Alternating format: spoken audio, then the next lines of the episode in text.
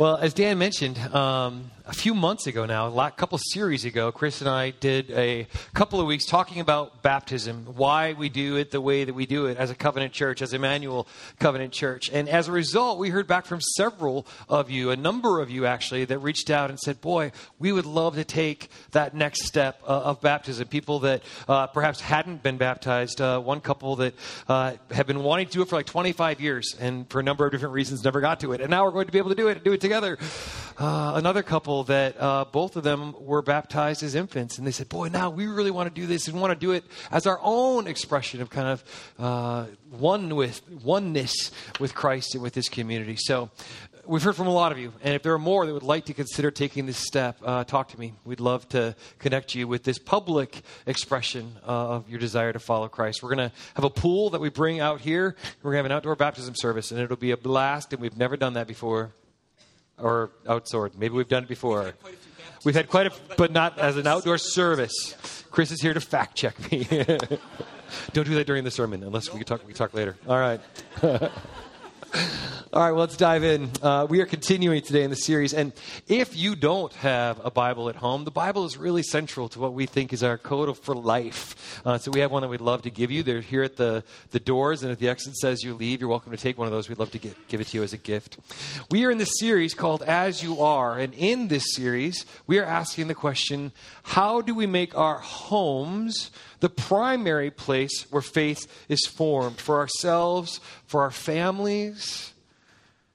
And I know that for me, home is the primary place where my kids fight with each other, right? It's the primary place where authority figures yell at them because teachers don't do that anymore. But I do. I know that home is the primary place where, you know, we as a family have been nice all week and have tried so hard all week to be nice and we can finally come home and just let it all out or just be mean and rancorous, right? Because we love each other and we have to be nice to each other or we have to love each other so we're in family. So we just can kind of be our, our real selves. I remember a couple years ago when Ben was just starting school, he came home one Friday night and he was being a little bit of a such and such. And uh, we said, Ben, your teachers say that all week long you're so obedient and so nice and so, you know, what's going on? How come we don't see that kid? And Ben said, Dad, I work so hard all week long to be good. I just have to let my naughty out. and the truth is, you all do that too. It's just as an eight year old, he knows that he's doing it. we, we pretend it's something else. My home is the primary place where me and my family experience all of that but is it the primary place where faith is formed? Would my kids say that it's the primary place where faith is formed? Chris pointed out last week that we often tend to think of church or youth group or missions trips or camp experiences as being those primary places where faith are formed. And those are incredibly valuable and incredibly important and keep doing them, but they're not enough. An hour on Sunday or an hour on Wednesday night or a week at camp is really powerful, but it's not enough to sustain vital spiritual health. There needs to be more than that. Um, Chris last week introduced us to a new axiom. We've, we've had the, an axiom in the past that says we don't want to outsource our outreach. And he introduced us to a new one. It's this we don't want to delegate our discipleship. And that phrase, when he said that last week, I wrote it down. I, it resonated with me. This idea that we don't want to just hire people to do our discipleship for us. And I processed that. I thought about it. I talked about it with a number of different people during the week. But then as I thought about it, I started to think like, well, do I do I get that? Do I agree with that? Is that really who we are? And Chris invites that sort of pushback, that sort of feedback to ask the question, is that true? How do we process that in our lives? And I thought about this. I mean, the truth is, we encourage you to bring your kids to youth group, right? And isn't that at least at some level delegating to Dan and to Caitlin and to the incredible volunteers who work with our kids and teens? Isn't that in some way delegating discipleship to them? Perhaps? So you hold that up against this, this axiom. We don't want to delegate our discipleship. And, and I had to really process that and think about that. And I, and I think perhaps it's this what that axiom speaks to is not so much that we can't ever work in cooperation with others, or that we can't employ others to, to help us to grow. This axiom is really a lot more about whose responsibility is discipleship. And the responsibility for discipleship lies on us. That's the first fill in that you have there. It answers the question who is responsible for your discipleship, for your family's discipleship, for your spouse's discipleship? Oftentimes we think of it as the church, right? But, but is it? I, I think it's similar to what we often do with our health care and with our own health self care. I think we sometimes make the mistakes of thinking that if we're not in good health, that it's somehow a failure of the healthcare system, or somehow a failure of our doctors, or a failure of our insurance company. And I don't want to get into the insurance healthcare debate. we'll leave that for others smarter than me.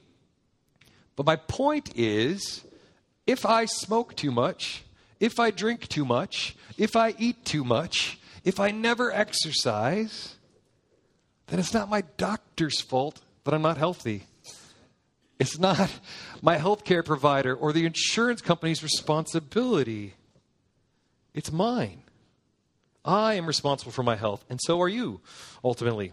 But then, having acknowledged that we are responsible for our health, that we have then these resources that we can work in cooperation with, doctors who we can go and consult and who can speak into our lives and speak truth into our lives. Yes, we should build healthcare systems that are as strong, as robust as they possibly can be, but it's still ultimately our responsibility to ensure that we are healthy. And it's not the choices that I make when I'm in the doctor's offices that are going to primarily shape my health, right? I can make lots of commitments when I'm sitting there face to face with my often disapproving doctor. but it's what I choose to do every day in my real life, in my home, and in my schedule, and in my calendar, in what I eat and what I drink, in the exercise I do, or as my family will tell you, don't do. And I'm responsible. No one can do it for me. I can't delegate, I can't hire it out. My everyday choices determine my health. Similarly, it's the everyday patterns, the everyday choices, the everyday intentionality or lack of intentionality that determines our spiritual health, our spiritual vitality. And the choices that we make in our homes, I think perhaps determine more about us and our health than anything else in our lives. And so it's exactly to those everyday choices, the practical everyday application, that the writer of Deuteronomy is writing. For review, to the sake of review, uh, Moses is writing to Israel, and Israel has spent you know 40 years wandering in the wilderness, and for 40 years they've experienced God firsthand. They've experienced manna and miracles and provisions and pillars of fire and smoke and you know amazing experiences of God. But now they're about to go into this promised land that God has promised. They're about to be delivered to that. And Moses is writing to them with very practical direction and even warning about how they should live day in and day out. Writing to let them know how they can experience the rich, incredible blessings of living God's way and avoid the very real, devastating pain of living their own way. Moses writes this in chapter 6. These are the commands, decrees, and regulations that the Lord your God commanded me to teach you. You must obey them in the land that you are about to enter and occupy, and you and your children and grandchildren must fear the Lord your God as long as you live. If you obey all his decrees and commands, you will enjoy a long life. Listen closely, Israel, and be careful to obey. Then all will go well with you and you will have many children in the land flowing with milk and honey, just as the Lord, the God of your ancestors, promised you. This whole book of Deuteronomy is full of these sorts of statements, these promises and warnings. If you obey, then things will go really, really well for you. And if you don't, they won't. It's all very, very practical stuff. Choose life, not death. And the fact that God is making this so clear for them that he's actually laying out for them line by line this is what obedience looks like. These are my expectations for you. This is how you will please me. That's a gift. There's not a mystery to this. He's given us the standard, He's given us the rules, the decrees. And then the rest of the chapter six that goes on from here gives these really practical ways to living it out. Starting in verse seven, it basically says like, you know, write this stuff down, put it on your on your doorpost and on your doors, and teach it to your kids and recite it every day. It's the equivalent of saying, put this on a post-it note on your mirror and on your dashboard and on your office wall and everywhere you go, so that these concepts are integrated into every aspect of your life, so that, and it's an important so that, so that it will go well for you. That is God's desire for his people, for his children, that it would go well for them. But in between verses 3 and 7, there are a couple of verses that are so central to understanding this that I want to camp out there just for a little bit. In fact, they're so central that they have their own name within Jewish tradition, these verses. They're referred to, they're called the Shema Yisrael, which means Hear, O Israel. In, in Jewish literature, it's simply called the Shema or Shema. And Shema is central. These are the very first verses that every Jewish child learns to recite by heart. These are so central that Orthodox observant Jews today still recite these words twice a day in the morning and the evening. It's the creed of the Jews. It says, Hear, O Israel, Shema Yisrael. The Lord our God, the Lord is one. You shall love the Lord your God with all your heart and with all your soul and with all your might. And these words that I command to you today shall be on your heart. the rabbi Hillel, who was one of the most significant figures in Jewish history back in the first century, was quoted to say something like The Shema is the centerpiece of the entire Jewish Old Testament, the entire Jewish scriptures, and that everything else is just commentary. That's how central this is for him. Jesus himself, when asked, What's the most important commandment? said, Love the Lord your God with all your heart and all your soul and all your mind. He quotes Shema. And he says, All of the law, all of the prophets are summed up in that, and the rest is commentary. He didn't actually say that, but that's, that's what's implied. so Shema is central. But what does it mean? What does it mean for us? What does it mean for our culture? That opening phrase, Hear, O Israel, the Lord our God, the Lord is one. I think a lot has been applied back onto this, you know, ideas of Trinitarianism and, you know, this theological truths that, that the Lord is one. I think perhaps better interpreted for our sake, you would read something like this Listen and remember, Israel, the Lord our God, Yahweh, is unique. There are no other gods, no other beings, no other things, nothing else that's worth worship. And it's really clear if you read the, the passages right before this and the passages right after this, this theme that Yahweh is the only true God and that He has done so many great things for Israel to show that He is the only God and that He won't tolerate any other gods runs through the entire book. In chapter 5, which we know is the Ten Commandments, it says this I am the Lord your God who brought you out of the land of Egypt, out of the house of slavery. Commandment number one you shall have no other gods before me. Right out of the gates, that's the thing he leads with. No other gods before me. Number two, you shall not make for yourself a carved image or any likeness of anything that is in heaven above, or that is on the earth beneath, or that's in the waters under the earth. You shall not bow down to them or serve them.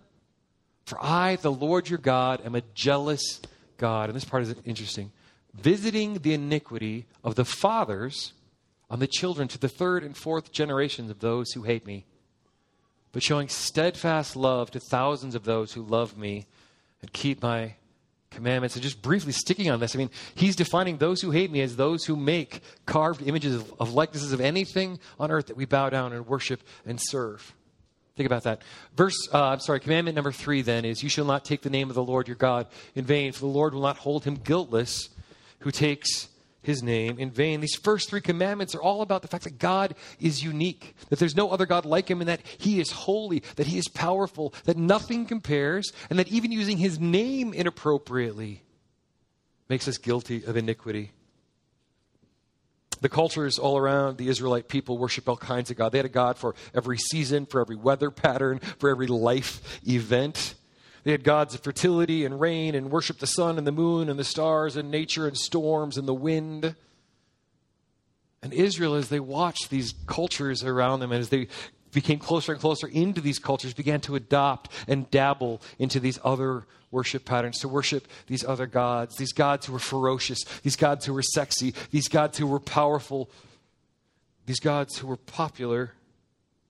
And so Moses is speaking very specifically into Israel's well established pattern of turning to other gods again and again and again when things went badly for them, or when things went too well for them, or if it was Tuesday, um, regularly turning to these other gods. And he's saying, Yahweh is our God. He alone is our God. And he's saying, and this is your second fill in, Yahweh won't be one of your gods. He doesn't even want to be your favorite God. He wants to be your only God. And Yahweh is jealous. What does that mean? God is jealous. It's a weird phrase, right? Does it mean that God is petty? I think for us in our culture, in our language, if you say someone's jealous, it usually refers to some kind of junior high games where people are bickering over who's got the best shoes or something stupid like that, right? Or if somebody's jealous, it's an adult who perhaps has a controlling and possessive relationship with somebody else, or they're jealous of their lifestyle or whatever. It's never positive in our culture. So, is that what Moses is suggesting here about God? Is that what God is speaking about himself in the commandments? Or is it more like this? Let me speak for a minute to the guys, because uh, I'm a guy. Guys, imagine how much you love your wife. Imagine how much you adore her and the relationship that you have with her. Now imagine a third party, another person was coming in, he was trying to weasel in, trying to work his way into that relationship and begin to divide you, to say things about you that aren't true, to offer things to your wife that are better than you can offer. And if you wanted to destroy your family and break up this thing that you've created and that you love and cherish so much, I think in response to that, anger is absolutely appropriate. Jealousy is absolutely appropriate. And that's the picture that Scripture paints of God's relationship with His people. He calls us His bride. That's the kind of love, the kind of cherishing that He has for us. One author wrote these words No dedicated husband or wife having integrity wants to share their spouse with a substitute. Neither does God. God expects our exclusive devotion. When we give preference to anything instead of God, it's idolatry. We are committing spiritual idolatry, and God displays divine jealousy. There's a powerful phrase in there that I don't want us to miss. When we give preference to anything instead of God, it's idolatry. Think about that. Let's get back for a minute to this Deuteronomy 6, the Shema. In some ways, the Shema is sort of a formula for success. It, it is, in some ways, the whole thing summed up. This is the, the Old Testament, the New Testament, all of it summed up. All the law and the prophets are summed up in this, and the rest is commentary. And yet, it's not some sort of ivory tower theological truth. And I think we sometimes turn it into that. Like, yep, I believe. I give mental assent to the fact that God is one, that He's the only God, and that He's three, but somehow He's one. And we put all this theological stuff around it. And all of that is true, but that's certainly not Moses' point.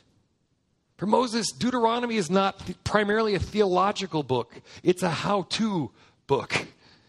It's how do you actually live this truth out every moment of every day from generation to generation to generation. If we want to experience God's faithfulness, Moses says, and God's blessing, then we need to first be willing to get rid of all the other gods in our life. And if history is any lesson for us, if Israel's story has any lesson for us, and I think it probably does, then I think we have to acknowledge the fact that gods have a tendency to work their will, their self back into our lives. My family right now is in the middle of a remodeling project at the Peterson house. Everybody done a remodeling project recently? Super fun and stressful and dust everywhere. But everybody's involved. This is my daughter Ellie, and she's painting there, which has been really, really fun. It's been, uh, we decided to actually finish our kind of finished basement. And it's been fun, mostly, but there have also been tears and stress and junk, frankly. It's been framing and sheetrocking and mudding and taping.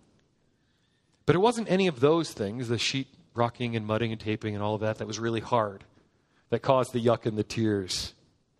No, you know what was way harder than painting or mudding or taping or sheetrocking? Way harder than that was clearing out 12 years of junk from our basement. Can I get an amen? I think I have a picture of that pile of junk here. My wife, I, I, did get my wife's permission to show this, by the way. This is literally like 12 years of buildup in a nasty 70s couch and everything's in tubs. And what's horrible is this is just one of the piles. There's another room that's full from floor to ceiling with boxes of stuff. And as we were going through it, we realized there were boxes that we had moved from our previous house 12 years ago and had never even opened. I mean, I don't mean break the seal, nothing. We found wedding presents that had never been taken out of their packaging. It was our 21st anniversary this week. We found Christmas presents that we bought because they were on clearance during the year and stashed downstairs years ago. And we've now been storing that good deal for years. And so the real work was going through all of that stuff, and it's not yet complete frankly. We've just put piles where we can work around them. I should have gotten a picture. My dad actually built a system where it's like a huge trolley wagon with the stack of stuff that you can now move the pile of junk so you can work around it. That should inform me of something. But the point is this before we could experience this good, a finished basement where our kids and our family can have so much fun, where the, the neighbors can come over and experience love and joy and all things, before we can experience any of that, we have to do the real, hard, not yet complete work of clearing out the junk. And we've not completed that yet, and as a result, it's been hard, but we couldn't experience the wonderful until we cleared out the junk.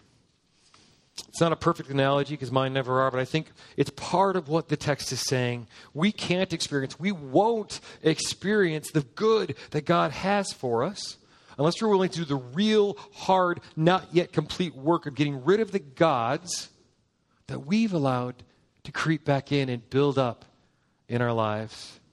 And we all do. For Israel, it was real idols, golden calves, and Ashtoreth poles, and Canaanite gods. And I probably none of us in this room struggle with those. But I think for us, it's just as hard as it was for them to not make idols if they couldn't do it and they had seen God firsthand, we are just as susceptible and we're fools to think we aren't. Chris said last week, it's hard to be a promise keeper in a promised land, in a land that is flowing with milk and honey, in a land where we are so richly blessed that it's easy for our blessings, the very gifts of God, to become the things that we worship. We live in a promised land, and our whole culture worship others' gods. By other gods, I don't mean Allah and Krishna. I, I, mean things like wealth and power and fame and prestige and success. Those are the things that our culture worships. And our culture tells us that life is supposed to be all about us and about our needs and our comforts and our entertainment. I've enjoyed the process, actually, of talking with my kids, my boys, about the whole idea of a commercial on television. That there's this whole industry that's out there to try to make me feel discontent with the life that I have that my life isn't enough, and that if I just had that one more thing, any of you who are in marketing, I'm sorry, I'm not taking a shot at you. But it is so easy in our culture to get drawn in and pulled into this idea that we are to worship ourselves. And I think for many of us, myself included, our houses are full of gods, whether we recognize it or not. For Israel, gods look like idols or objects or deities that they turned to when they were worried about their security or they were worried about their fame, or they were worried about their power, or they were worried about their crops, or their pleasure, or their status, or their fertility. What are the things that we turn to in our culture when we face those same challenges? I put together a list, and it's not exhaustive. You can probably come up with a better list. You know your own list. But off the top of my head, I think things like our retirement plans. We put a tremendous amount of trust and faith and energy and, and, and angst into making sure that we have a big enough nest egg that we can count on it when we're done. And then we can pass it on to our children. Is that the legacy we want primarily to pass on to our children? There's nothing wrong with planning, as we learned two weeks ago. Planning is great, but at some point it can easily become a God because good gifts from God can become idols. How about national security? You know, we prayed this morning about the events in Charlottesville, but all week long the news has been full of all this news from North Korea And it's unnerving. The rhetoric that's going back and forth across the Pacific is unnerving. So, what do we do in the face of that? What is our first response? Do we first turn to God and cry out and say, God, help us, save us? God, bring peace? Or do we promise mutual destruction? Do we rely on our military might and power, or even politics to fix this? How about our rights, our freedoms? That's a big one for us. We believe that our rights are God given, and, and, perhaps that's true, but there are plenty of things that are God given that we can turn into idols that we then worship and place above the God who gives them to us. I think celebrity, I think convenience, I think social media is something that many of us worship, whether we recognize it or not, that it's become an idol that we serve. I think if aliens landed and watched our patterns of life, they would think that we worship our tablets and our devices and our phones and maybe our pets as we walk around picking up after them, if you know what I'm saying. I think that list could go on and on and on. Maybe I'm wrong, but ask yourself this which did you spend more time and energy on this week? These aren't bad things, but where did your time and energy go? Was it to your career or for your work for the kingdom? Your legacy or the legacy of the kingdom? Your popularity or the popularity of Christ? Your physical fitness or your spiritual fitness? Your comfort or the needs of a hurting world around you? your entertainment or bringing joy and love to others. Now, that, those are false dichotomies. When Chris and I talked about this, this isn't an or. Those things need to be in both. But just analyzing where did your energy go? And was any amount of your energy going to some of the things in that right column? As I look at my own answers to some of these, I, I fear that I spend a whole lot of time in that left column and very little in the right. How about this? Which did you spend more time this week talking to your kids or roommates or friends about? Their grades or their faith? Their dating life or their spiritual life? Their college and career plans or their total surrender to God and the future that He has for them? Their sports programs or their church programs? Their screen time or their time with God? Again, these are not bad versus good, but are we even talking to our kids about these things? How about this? If we asked your kids what is most important to you in your life, what would they say? Your work, your vacation, your success, your car, them? I think perhaps we have to be willing to consider that whatever their answer is, that's what they think we worship. That's what we're teaching them to worship. When we give preference to anything instead of God, it's idolatry. You know, I wonder if perhaps in this series we are, at least in some small way, not asking the right question. Perhaps the question, how do we make our homes the primary place with faith is formed, isn't the right question. Because as we look at this, what I'm seeing is home is the primary place where faith is formed. And so the primary question we should be asking is what faith are we forming? What are we teaching? Because they are watching us. They are seeing what we worship and forming their own ideas of what worship is based on what we are modeling for them. What do we really believe in? What do we really live for? What are we modeling for our kids? Andy Stanley, this week when we were at the leadership conference, said this. I thought it was great. Your greatest contribution to the kingdom of God may not be something you do, but someone you raise. If you look back at that second commandment, it seems, it seems to me, the way that I read that, that the decisions we make don't just impact us, they impact generation to generation to generation. Over the next two weeks, Dan and Chris are going to be presenting some really practical ways that we can build healthy patterns into our lives, build healthy, sustainable, spiritually vitalizing patterns into our life. And that's going to be great. But before we do that, I think many of us, including myself, have to do the real, hard, not yet complete work of figuring out if there are gods that we need to once again extricate from our lives. We won't experience God until we clear out the gods. Some of us may need to do the hard, real, not yet complete work of examining our lives, our homes, our daily practices to see perhaps where we have once again allowed the gifts of God to become the objects of worship, of security, of hope, of a future.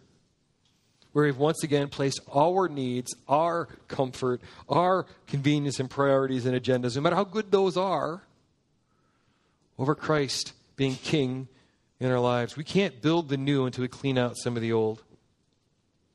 What's that for you? I want to end by reading this quote that I came across this week from Jason DeRouchie. Roshi? He's from Bethlehem. The truth means that every closet of our lives needs to be open for cleaning. And every relationship in our lives must be influenced. This call to love God this way with our heart, our soul, and our mind destroys any option for being one person at church and another person on a date. What you do on the internet needs to be just as pure as what you do in Bible reading. The way that we talk to our parents needs to be just as wholesome as the way we talk to our pastors.